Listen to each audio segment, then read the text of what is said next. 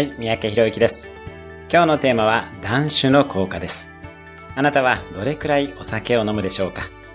正直これは言うのがややはばかられるのですが、ぶっちゃけ酒は飲むなと言いたい気持ちがあります。実は私は断酒をして15年が経ちます。お酒をやめての一番のメリットは可処分時間、使える時間が増えたことです。主席には行きますし、楽しむこともできますし、一方で無駄に長居をすることもなくなりました。さらには家に帰ってもやりたいことができます。もちろん二日酔いも胃もたれもないので翌朝も快調です。お酒を飲まなくても楽しく過ごすこともできますし、リラックスすることもできます。むしろ飲むと楽しんだことを忘れてしまったりすることもあったり、体調が悪くなり、ストレスが逆に溜まってしまうっていうこともありますよね。断酒生活、なかなかいいものです。